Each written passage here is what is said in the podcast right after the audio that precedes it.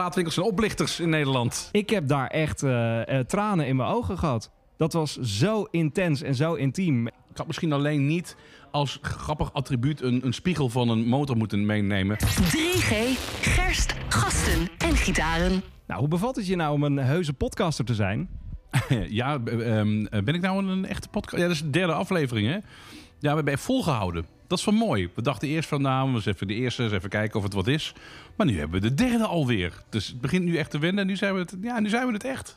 En begint het soepje ook al een beetje te wennen? Want dit is wel de derde keer dat jij ditzelfde soepje hebt. Ik ben I'm a creature of habits. Ik moet echt... Uh, ik, ja, ik, ik moet vaak dezelfde dingen dan... Als ik ergens in de kroeg zit, dat vind ik wel lekker.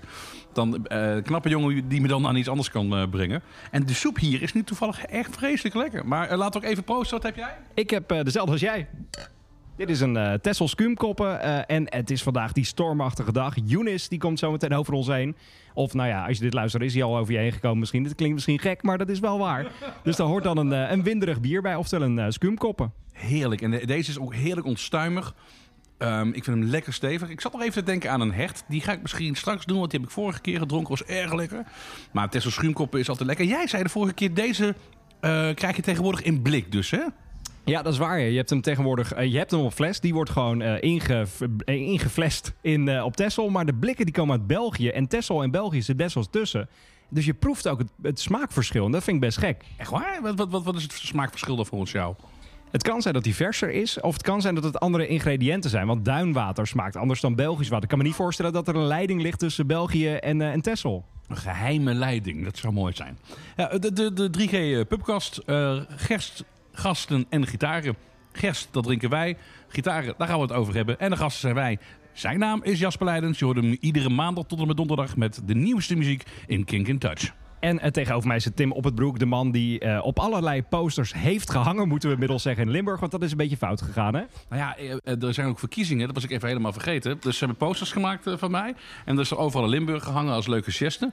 Maar ja, nu zijn er natuurlijk allerlei politieke partijen die er zwaar overheen zitten te plakken. Dus uh, ik, ik, ik, ja, vind ik, echt, ik vind het echt jammer. Jammer dat het zo moet. Maar begrijp. Maar de bedoeling is wel dat mensen op jou stemmen. In ieder geval afstemmen. Afstemmen, ja, precies. Dus, uh, en ja, ik, ik had met, met Volt al een discussie. Terwijl ik denk, ja, Kink en Volt, nou, dat is toch... Hè? We maken allebei evenveel herrie. Uh, alleen is bij Volt wel wat grensoverschrijdend gedrag. Bij uh, Kink tot dusver nog niet.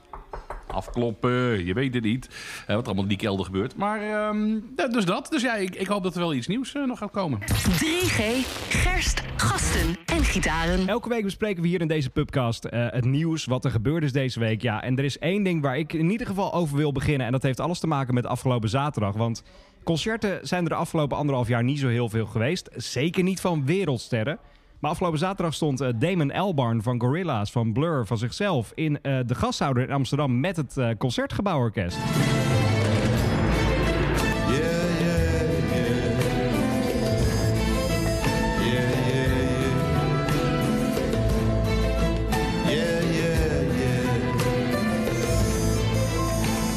Hoe was dat, man? Die was... vertelde mij, ondertussen zit ik een broodje te eten, sorry. Um, je vertelde aan mij dat je nog nooit een orkest hebt gezien. Dat moet voor jou echt een, een waanzinnig moment zijn geweest. Ja, dat was, een concert is iets... Dat is echt next level. Mm. Als je dat meemaakt, dan uh, komt er iets over je heen. Dan krijg je een gevoel van grootsheid. En het, het was heel intiem, want een concert mag op dit moment... als we dit opnemen, nog niet meer dan vijfhonderd personen binnen hebben... Mm. En als je dan een concertgebouworkest daar ziet staan met meer dan zestig man... en die spelen muziek van Damon Albarn... want het was muziek van zijn uh, Mali Music album, heel erg Afrikaans was dat. Er zat wat tussen van Gorillaz. Ik heb daar echt uh, uh, tranen in mijn ogen gehad. Dat was zo intens en zo intiem. En Damon Albarn uh, zat daar schuin tegenover me... op denk ik anderhalve meter afstand. We keken elkaar aan... voordat hij een nummer begon. En hij lachte naar me en ik lachte terug. En ik, ik, als ik er nu weer over terugdenk, denk ik... Wat, wat, een, wat een bizarre avond is dat geweest. Maar ook gewoon weer dat live kunnen zien. Het was, het was heel intens. Ja, en, en je zei dat je zelfs een beetje ook contact met hem had... in, in dat, dat hij jou herkende. Maar dat is niet onmogelijk, hè? Nee, ja, dat kan best wel mogelijk zijn. Ik heb hem nu twee keer gesproken. Eén keer was dat via Zoom voor Gorillaz. Ik heb hem één keer ontmoet bij Paradiso... Uh, samen met Paul Simonon van The Clash voor The Good, The Bad and The Queen. Dus het, het zou kunnen. Ja. Maar je vertelde ook aan mij eerste keer dat ik um, uh, dat je een orkest ook hoorde stemmen. Hè? Dus voordat, voordat ze beginnen, dat, dat ze inspelen, dat ze beginnen en dat ze een beetje aan het stemmen zijn en zo. En dat vond jij ook heel bijzonder. Hoe was het dan voor jou de eerste keer dat je ook daadwerkelijk een, een, een orkest hoort spelen? Dat, dat, dat moet, als je het voor de eerste keer hoort, dat, dat moet iets met je doen. D- dat was heel eh, bijzonder. Je komt dan zo'n zaal in. Het was in de Gashouder in Amsterdam. Dat is sowieso een bijzondere zaal waar normaal gesproken dancefeesten zijn tijdens Amsterdam Dance Event en zo. Het was helemaal aangekleed als, als zijnde een, een, een concertgebouwzaal met een vloerbedekking, allemaal van die mooie stoeltjes. Ja, ja en het mooie van zo'n concertgebouworkest is dat die gewoon al jarenlang spelen samen. Dus de, de, het begon met een gitarist die daar zat. Het begon daarna met een violist. Daarna kwamen wat van die, van die percussiespelers. En eh, je weet niet wat ze doen, maar alles klopt gewoon bij elkaar. Er is iemand die speelt zonder noten, zonder bladmuziek. En iedereen, het, het lijkt improvisatie, maar dat is het niet. Want die mensen zijn zo op elkaar ingespeeld. Ja. Uh, hij, ze, ze speelden ook iets van de componist Messiaen, heb ik begrepen, toch? Dat was denk ik dan een keuze van hem inderdaad, ja. Van Damon Albarn. Want uh, hij koos de, de muziek, hij mocht zelf bepalen wat het werd. En dat was inderdaad de opening van de avond. Okay. Wat vond jij daarvan? Ik, ik vond het uh, uh, uh, niet allemaal even mooi, maar de opener van de avond, het eerste stuk, dat vond ik echt, dat was prachtig. Maar dat was ook het eerste dat ik hoorde. Ik kan me dat heel goed voorstellen namelijk, want het, het werk van Messiaen is, is heel lastig. Het is vooral gestoeld op vogelgeluiden. Het is een man die dus luisterde naar de vogels en, en, en die melodieën verwerkt in zijn muziek. En ik las het en ik was, ik was stom verbaasd dat Um, Damon Albarn dat koos en dat jij het hebt gehoord. Want een van mijn meest dierbare orkestmomenten is ook werk van uh, Oliver Messiaen. Een uh, uh, Franse componist. En ik heb dat toen in Maastricht gezien. Er was een heel festival rondom hem. Uh, hij leeft al een tijd niet meer, maar goed, zijn werk werd daar vertolkt. En er is één heel bijzonder stuk en dat heet Het Einde der Tijden. En uh, dat is een stuk met viool, klarinet, cello en piano. En waarom is het zo bijzonder? Nou, het is een, het is een best een, een gekke combinatie in die zin. Um, hij schreef dit in een strafkamp. Uh, Messiaen was krijgsgevangene in de Tweede Wereldoorlog. Uh, um, uh, nou, werd uh, vastgezet in een strafkamp. Maar hij kreeg daar van de lokale officieren wel papier, Uh, potlood en een gum. Dus hij ging daar componeren. En hij ging componeren voor de instrumenten die bespeeld konden worden door mensen daar ook in dat kamp. Dus er was toevallig een violist, een pianist enzovoorts. Voor die mensen die daar in dat kamp zaten, schreef hij het stuk Het Einde der Tijden. En dat heeft hij uitgevoerd op vijftien januari in de kou, onder erbarmelijke omstandigheden, voor Duitse soldaten, in een barak. Dus je moet je voorstellen dat het strafkamp en dan, dan die instrumenten die ook niet allemaal even goed gestemd waren. Overigens, want kou, oude instrumenten die ze zo snel mogelijk uh, daar naartoe hebben gebracht. Weet je wel, niet op, uh, geoefend of wat dan ook. En dat dan van bladmuziek. En d- dat is toen daar gespeeld. Het Einde der Tijden, een stuk gecomponeerd in een strafkamp. Uitgevoerd door mensen die daar zaten, die muziek kunnen bespelen. Ja, ik vind dat, dat idee al, vind ik waanzinnig. En dat stuk is uitgevoerd in Maastricht in een, in een kerkje.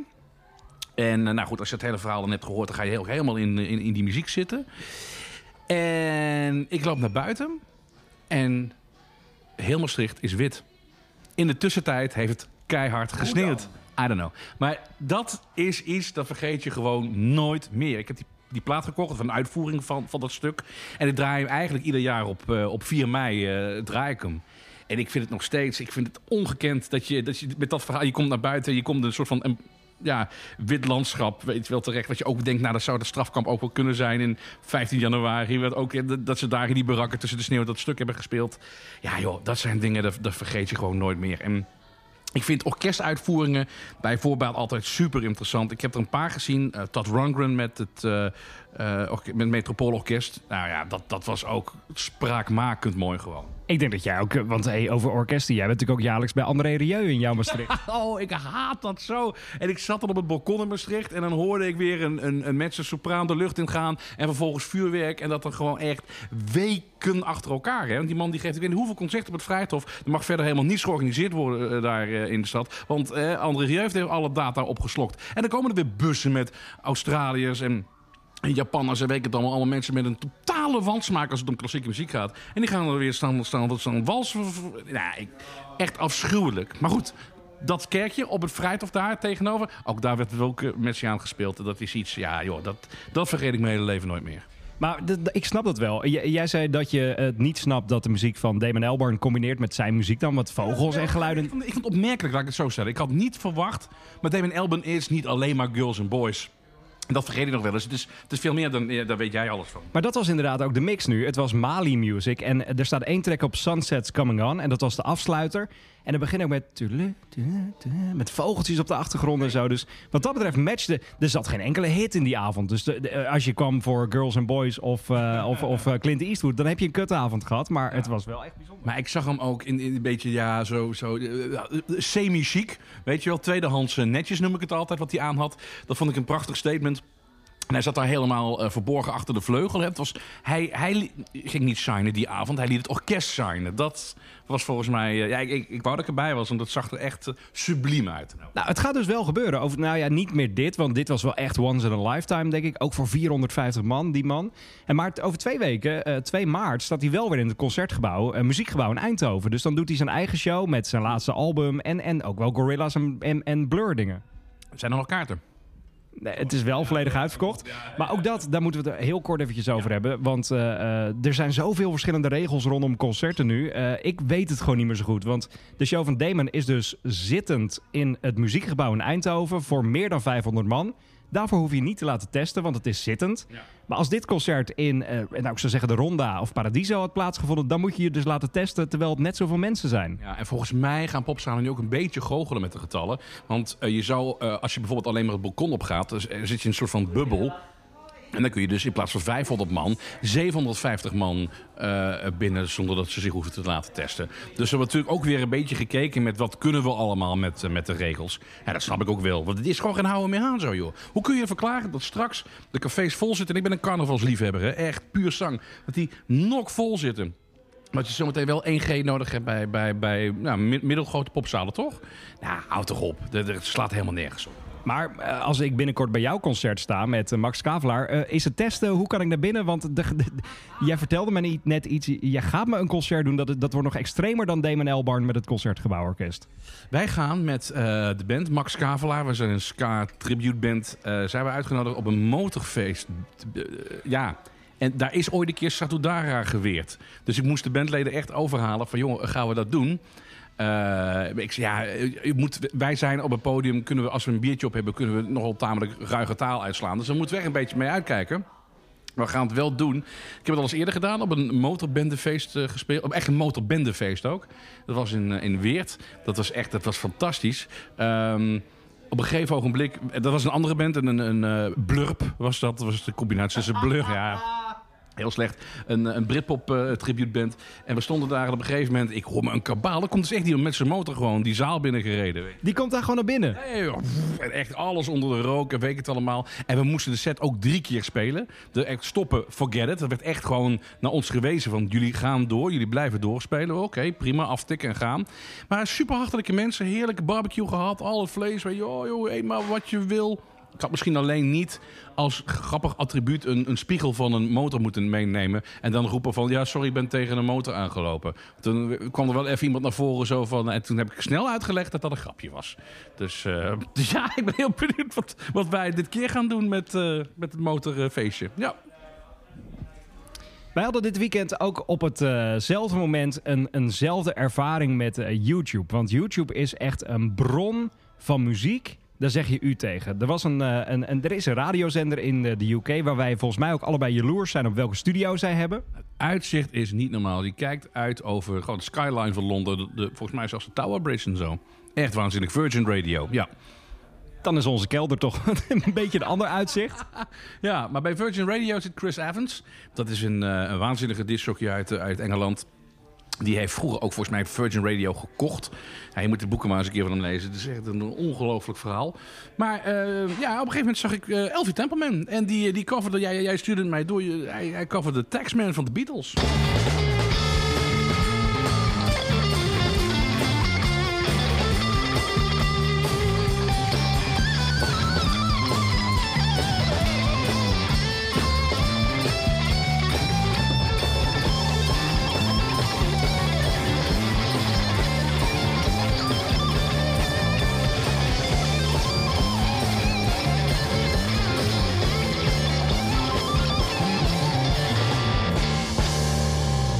vind het zo mooi dat hij op die leeftijd... Hij is uh, een jaartje of achttien, hij is, hij is net negentien geworden volgens mij. Op die leeftijd, uh, de muziek speelt hij... Nou ja, hoe oud is de Taxman? Uh, Taxman komt op zesenzestig, dus um, dat is heel oud. Wij zijn allebei heel goed met rekenen, maar doe jij uh, als je dit hoort. Uh, de de Brema, dat, dat is zo'n vijftig jaar oud. Dik vijftig jaar. En dat wordt gewoon uh, opgepakt door jonge mensen. En ik zag laatst Miles Kane. Die deed een nummer van The Beatles, Don't Let Me Down. Uh, dus kortom, het werk van The Beatles wordt weer door, door jongere mensen omarmd. En terecht, dat komt natuurlijk ook wel een beetje door die Get Back uh, documentaire.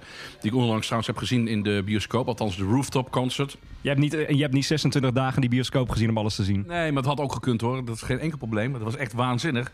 Ja, de muziek van The Beatles wordt nog steeds door, door jonge mensen opgepikt. En ik vind dat helemaal niet gek. Want uh, het is tijdloos. En waarom is het tijdloos? Omdat het een band was... die zich steeds bleef ontwikkelen. Dus die hebben, ze hebben zelden misstappen gedaan in hun carrière. Uh, het is eigenlijk, iedere plaat was anders. En ik denk dat dat vooral uh, um, nou, de ticket tot, tot succes is. En, en, en tot, uh, nou, dat, dat, dat mensen altijd blijven draaien. Als, als iedere plaat verschilt. En als, ieder, als je iedere keer weer verder gaat dan je vorige plaat. Dat je niet blijft hangen. Maar er, er worden nu nog steeds heel veel albums gemaakt. Maar... Als ik nu voor mezelf uitreken, dat was dan uit zesenzestig. Als je nu uh, vijftig jaar verder rekent, dan is het tweeduizend vierendertig, vierenveertig, vijfenvijftig, vierenvijftig, vierenzestig. tweeduizend vierenzeventig. Wat luisteren wij dat wat nu gemaakt wordt? Ja, ik denk heel weinig. Ik denk echt dat als je kijkt naar bands die um, iedere keer weer zichzelf uh, vernieuwen. Dat zijn er, dat zijn er nog steeds, hè? Radiohead bijvoorbeeld. Luister in tweeduizend vierenzeventig. Dat is wel erg zo'n band... Maar zij bestaan ook al uh, dertig jaar, hè? Ja, ja, zeker wel. Maar iedere plaat van Radiohead is wel anders. We begonnen met Pablo Honey en vervolgens de bands. Daar zat al een groot verschil tussen. En uh, nou, dat, dat bleef maar zo doorgaan. En vanaf OK Computer wordt helemaal het gaspedaal in, uh, in, in, in getrapt. Dat geldt ook voor Arctic Monkeys. Inmiddels ook een classic band. Uh, ook iedere plaat van Arctic Monkeys is anders. Dus d- dat blijven we ook luisteren. Al dat soort bands die zichzelf steeds vernieuwen. À la, à la Bowie, weet je wel. Die iedere keer weer een, een andere gedaantewisseling uh, heeft... Ja, dat blijven we denk ik luisteren. En, en de rest is leuk opvulwerk, maar niet meer dan dat. Maar ik vind het nu wel interessant dat jij dus twee bands noemt die al twintig jaar bestaan. Arctic Monkeys tweeduizend zes, het ja. debuutalbum. Uh, Radiohead, jaren negentig. Wat blijft nou over van nu? Zou dat dan The War on Drugs kunnen zijn? Zou dat Royal Blood kunnen zijn?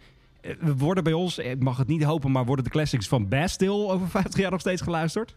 Billie Eilish misschien, ligt er heel erg aan wat, wat zij nu de komende periode gaat doen natuurlijk. Maar zij heeft echt wel potentie om, om zo'n classic act uh, te worden.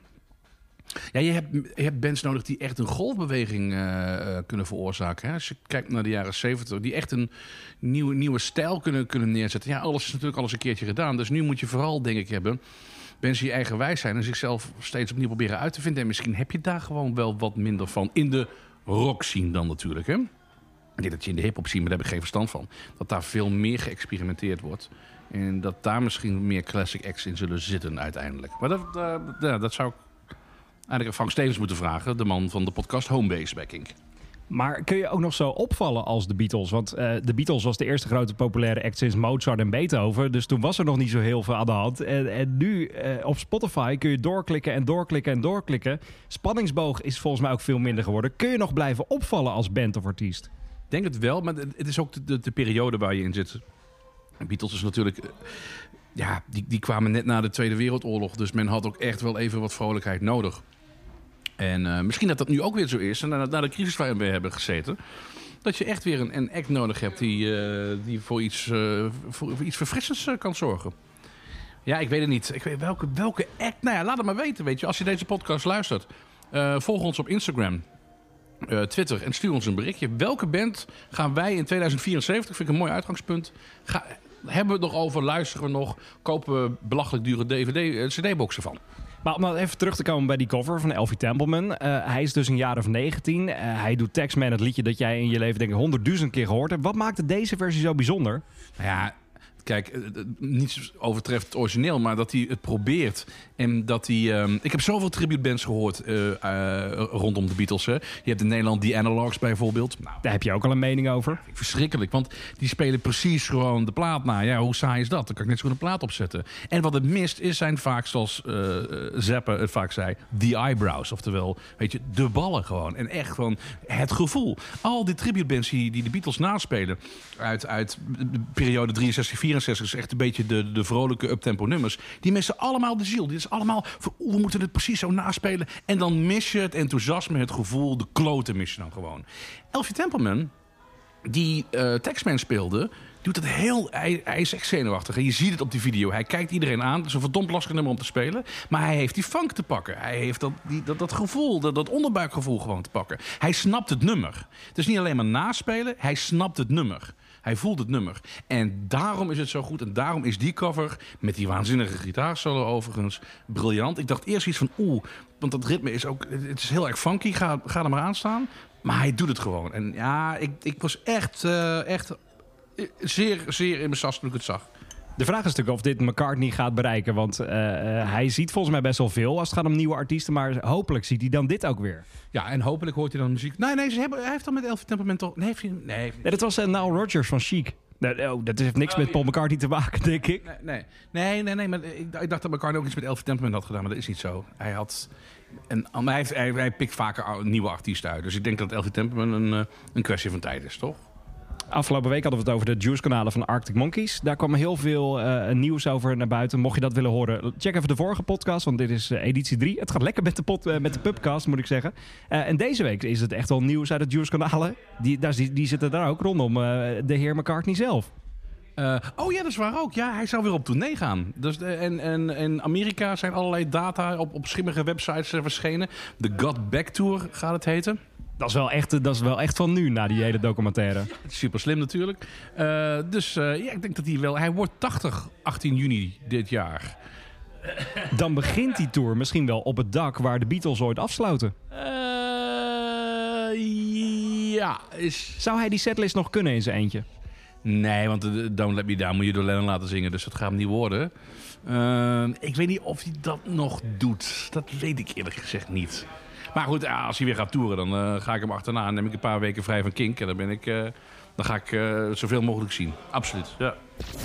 drie G, gerst, gasten en gitaren. Het was de afgelopen jaren best lastig voor uh, platenzaken en voor uh, zeker uh, Record Store Day om iets te organiseren. Want uh, dat festival, zo noem ik het wel een beetje, bestaat toch echt uit uh, uh, live concerten in platenzaken. Maar deze week was het, nou ik vond het wel heel tof, een hele lijst met namen en, en albums die nu uitkomen. Ja, wat vind jij van Record Store Day? Daar ben ik ontzettend benieuwd naar. Hoe, hoe kijk, kijk jij daar tegenaan? Ik vind het aan de ene kant een heel commercieel uh, feest. Want uh, uh, er komt heel veel uit. Dus het is een soort van sell-out voor artiesten. Die dan weer albums hebben liggen. Die, uh, oh, hé, hey, we hebben weer wat nieuws. Terwijl ik denk, nee, dat is niet iets nieuws. Dit is er al jaren. Maar ik denk ook wel dat het uh, de platenzaak steunt. Want ik moet eerlijk zeggen, ik ga niet zo vaak meer naar de platenzaak. Want ik vind drieëndertig euro voor een vinyltje vind ik echt wel te veel. Maar op zo'n dag denk ik toch... Ik vind niet te veel. Ik wil gewoon dit steunen. Ja. En wat gevoel krijg je dan als je naar een platenzaak gaat? Zijn er bepaalde platenzaken waar je heel graag naartoe gaat? Ik vind de Plato in Utrecht heel fijn. En de Voorstraat, uh, Concerto. Maar inmiddels is dat ook al een grote keten geworden door heel Nederland. Uh, die vind ik heel fijn. Uh, maar ik moet ook zeggen, vooral als ik op vakantie ben, dan zoek ik naar platen. Want uh, platenzaken in het buitenland, dat is echt al next level. Ik ben ooit heel erg lang op zoek geweest naar het uh, album Goodbye Jumbo van, uh, van World Party op vinyl. Ja. En elke platenzaak ben ik geweest. Tot, tot uh, vervelends toe voor de mensen met wie ik ergens was. Van, van Brussel tot Berlijn tot Londen. En we waren ooit op een grote interrail-tour door heel Europa. En in uh, Stockholm heb je een platenzaak genaamd Pet Sounds. Genoemd naar de uh, Beach Boys, ja. Legendarisch album. En daar stond hij bij de W vooraan. Nou, dan heb je echt gewoon een geluksmomentje. Dus nou ja, ik, ik zoek vooral platenzaken in het buitenland. Dat is een heel goed idee, want ik vind ik, ik kan daar wel over mee praten in die zin dat ik in Duitsland een paar goede platenzaken heb gevonden. Uh, in België ook wel. Maar ik vind het Nederland echt een, een ontzettend slecht uh, hoe het hier eraan toe gaat. En ik vind Record Store Day ook echt een, een schandalig festival. Ik zal je uitleggen waarom. Um, wat jij zegt inderdaad, uh, uh, overbodige platen ook. Uh, platenmaatschappijen moeten echt van een troep af, lijkt af en toe. Oh, we hebben weer een rits demo's uh, liggen van Lou Reed. Laten we dat even op gekleurd vinyl uitbrengen. In kutkwaliteit, prima. Voor fucking veertig, vijftig euro of zo. De prijzen zijn gewoon echt insane. Het was ooit de bedoeling om daarmee meer mensen naar de platenzaak te trekken. Maar uiteindelijk maakt het gewoon echt helemaal niks uit. Al die platen, al die singeltjes, die staan nog jarenlang in de bak. Er staat er bij Record Store Day, dat, dat jaar er weer bij. Echt, de omzet is, is, is, is echt... Het valt allemaal best... valt echt wel mee als je het zo hier en daar rondvraagt. Wat veel meer werkt, is wanneer je platenzaken veel... toegankelijker maakt voor nieuwe en jonge mensen. Wat ik veel te vaak tegenkom in platenzaken... is een bepaald snobisme. Dat er zo'n oude man achter de toonbank staat... en dan komt er een, een jongen van achttien... en die, die spreekt een bandnaam verkeerd uit... en die wordt uitgelachen. Weet je wel, een beetje High Fidelity... wat een, trouwens een hele leuke film is... maar dat gewoon in het echt. Ja, zo trek je geen mensen... Uh, naar binnen. Weet je, dat, dat, die drempel wordt alleen maar hoger. Of van die platenzaken die weigeren een webshop uh, neer te zetten. Hou nou toch op, weet je wel. Dat is echt misschien nog wel het allerergste. Die hebben dan James Last vooraan staan in, in, in hun bak. Maar weigeren een, een, een webshop uh, neer te zetten. Waar, waar mensen gewoon ook op die manier gewoon aan hun spul kunnen komen. En die komen uiteindelijk ook wel echt naar, naar je platenzak toe. Als je gewoon goede zaken doet. Als je gewoon echt, echt gewoon je best doet om een beetje met je tijd mee te gaan. Maar als je alles maar in kratten flikkert en er een veel te hoog prijskaartje aan hangt... want dat zie ik ook veel te vaak. Dat ik dan een album zie waarvan ik weet op Discogs, nou ja, vijftien euro, weet je wel. En dat, voor dertig euro, dan komt een echt zo'n man even interessant doen... en die komt dan naast je staan en uh, eh, probeert je het aan te smeren. Terwijl je weet, deze plaat gaat drie keer over de kop. Dat, dat gaat gewoon echt helemaal nergens meer over. Maak een platenzaak nou gewoon echt zoals het bijvoorbeeld was in Eindhoven. Die zaak is niet meer. Ik ben de naam van de, van de platenwinkel even vergeten. Maar dan kon je koffie krijgen. En dan zat je in een stoel en ging je koffie drinken... en je ging naar buiten met een album... want je wilde niet alleen maar profiteren van die koffie... en van een luistersessie. Nee, je nam wat mee. Maak het nou huiselijk. Maak, eh, zorg ervoor dat de man, vrouw achter de toonbank... een soort van vaderlijk figuur is... die met name jonge mensen een beetje kan entertainen... en oude mensen uh, gelijk kan geven. Ja, dit is, weet je, doe dat gewoon. Ik heb, één pla- ik heb er twee. Eentje in Hilversum die helaas geen webshop heeft. Nou, daar moet ik echt een keer met, met, met die man even in gesprek. En eentje Popeye in, uh, in Alkmaar.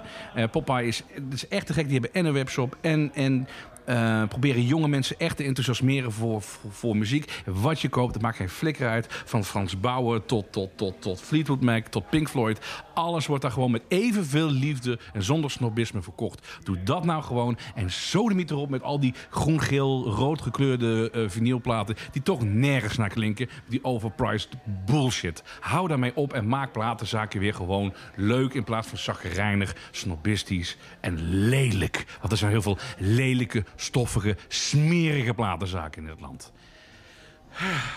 Zo, even een slokje. Oh, dit, dit werkt toch niet? Hij is leeg. Leeg, ja. Nee, maar het is toch zo. Erg af en toe dat ik denk van... hoe, hoe, hoe, hoe, kun, je het, hoe kun je dat voor dat geld verkopen gewoon?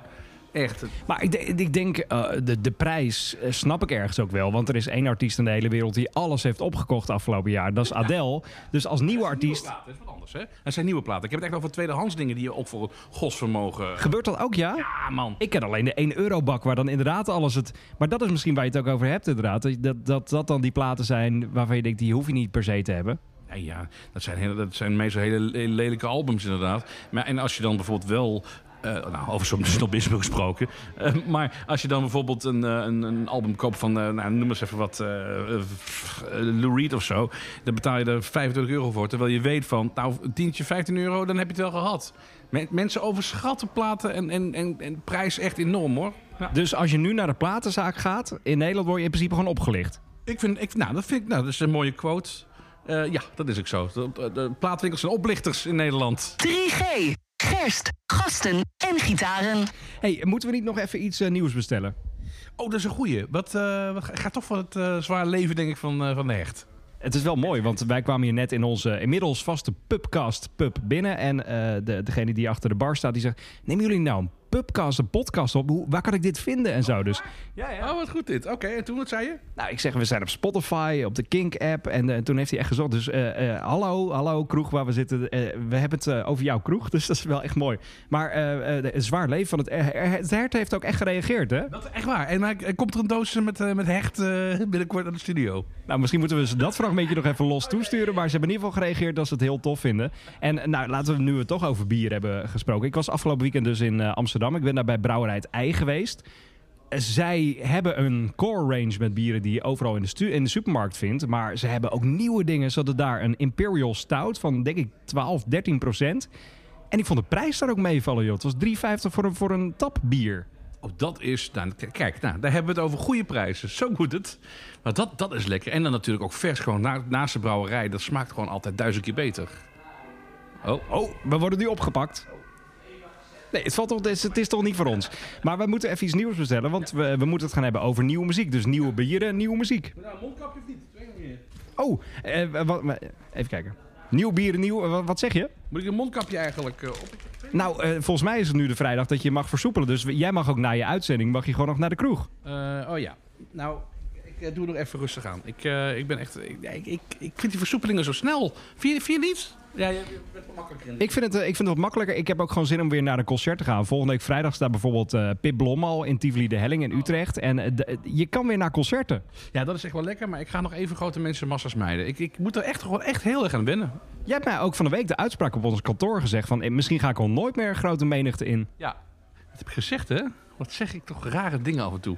Uh, ik ga misschien nooit meer grote menigte in. Nou ja, voorlopig niet, nee. nee voorlopig ble- ble- nou, als je deze podcast luistert, reageer ook even via Twitter, Instagram. Laat ons eventjes weten of jij weer echt vol out in the open gaat... of dat jij, net zoals ik, nog een beetje, beetje afwacht. Ik ga ondertussen even... Ga even wat halen, ja.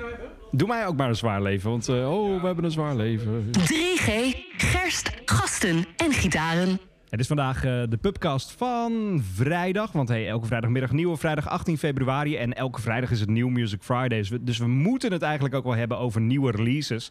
En nou, nou, dan komen we toch een beetje terug bij de Beatles. Want er is een heel project rondom Yoko Ono.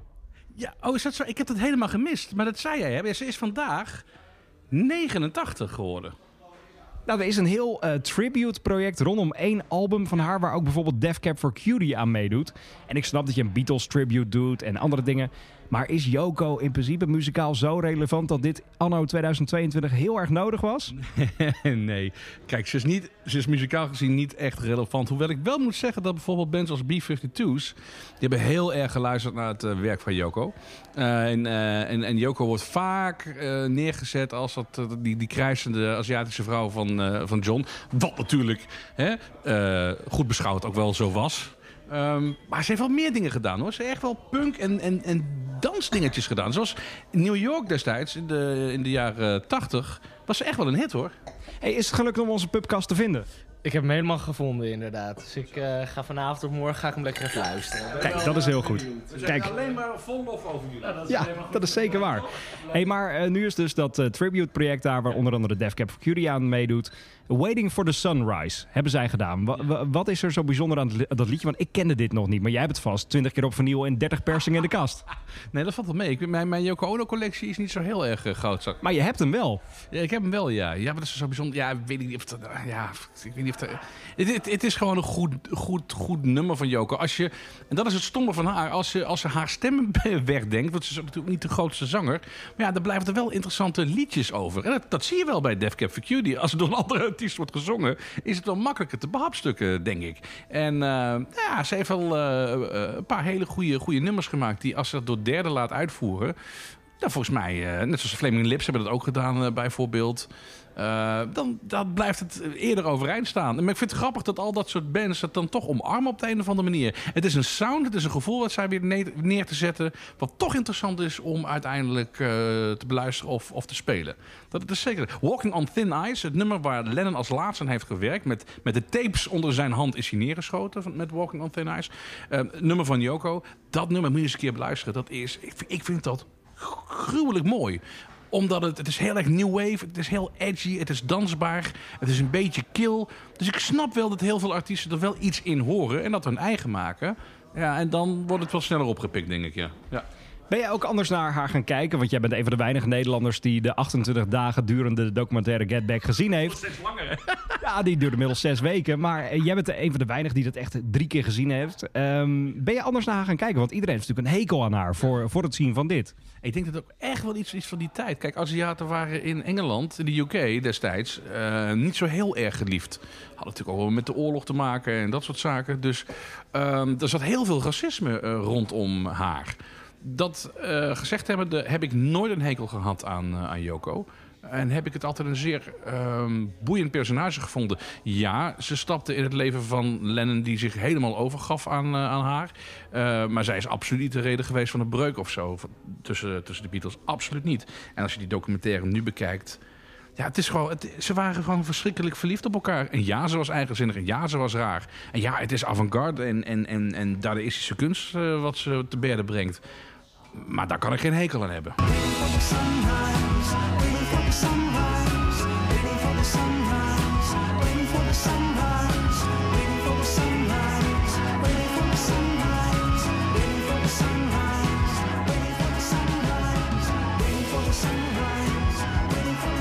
Het is vandaag ook de dag waarop er een tweede single is uitgekomen van Fontaines D C. En wij zaten gisteren op kantoor. Toen hebben we hem stiekem al vooraf kunnen luisteren.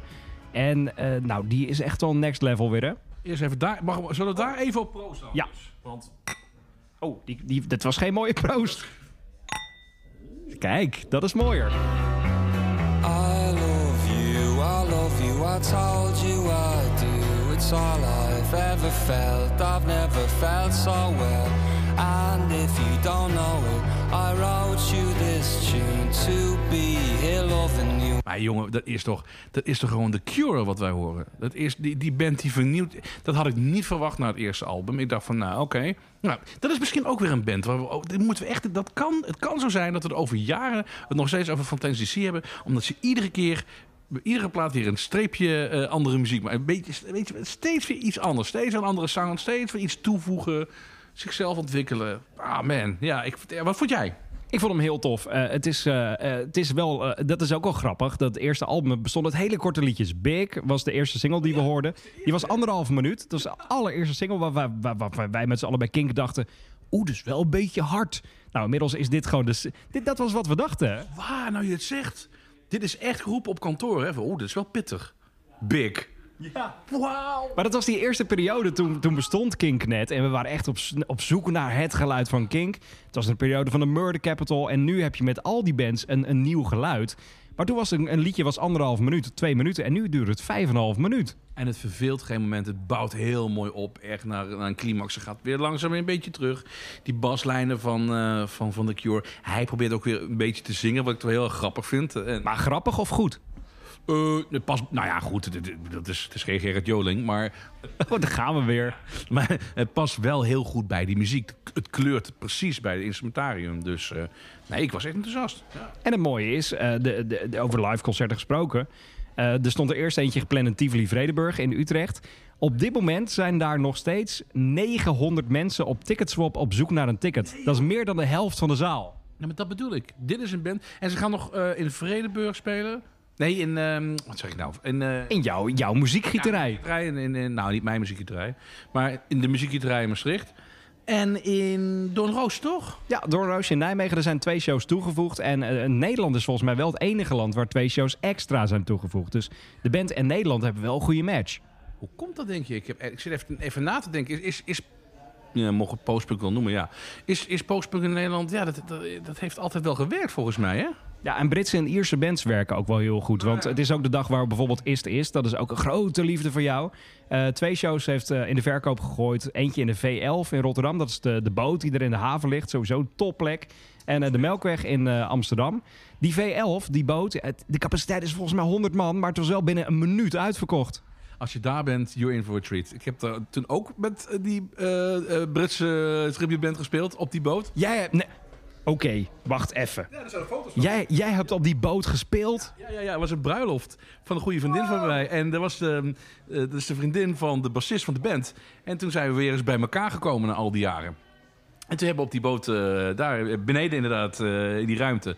hebben we dus ook op de V elf gespeeld. En warm dat het was, heet. Dus zodra daar een band echt condens, dat, dat, dat druppelt van de muur af. Ja, daar kun je, daar kun je het beste een band, een donkere... postpunk, Joy Division-achtige band als Ist is wel neerzetten, ja, zeker wel. Maar dat werkt dus blijkbaar sowieso Ierse en, en Ierse, Engelse en zeker in dit genre. Kijk naar Editors bijvoorbeeld, wat zij, zij doen de Ziggo Dome. Dat werkt heel goed bij ons. Ja, zeker wel. Hoe kan dat? Ja, ik vraag me af hoe, hoe dat, waarom dat hier dan in Nederland zo gevreten wordt. Wij zijn gewoon een duister moeilijk land. Nou ja, aan de, aan de ene kant niet, want in Nederland is het land van Hazes, hey Tim, en uh, Gerard Joling. Ja, hoe, hoe zou het in Duitsland doen? Dat, heb, dat, zou ik, dat ga ik wel eens even onderzoeken. Hoe doet een band als Fontaines D C, Ist, Ist en nou, dat soort postpunkbands... hoe doen zij het in, in Duitsland? In België moet het eigenlijk ook goed doen. Het is echt een nieuw wave land. Dan gaan we eens onderzoeken voor de volgende podcast. Nou, dat is mooi inderdaad, want uh, Gerst, gasten en gitaar is er elke vrijdagmiddag om vier uur een gloednieuwe editie. Kun je vinden via kink punt n l, via Spotify, waar je dan ook podcast beluistert. En als je dit nou gewoon helemaal tot het einde hebt meegekregen, geef hem dan ook even vijf sterren, want dan help je ons ook weer verder. Kun je ons volgende biertje misschien wel betalen. Uh, we gaan nog even goed proosten, want ja. dit is uh, een zwa- uh, opnieuw een zwaar leven. Op een zwaar leven. Proost en tot volgende. Dit was een podcast van Kink. Voor meer podcasts, playlists en radio, check kink punt n l.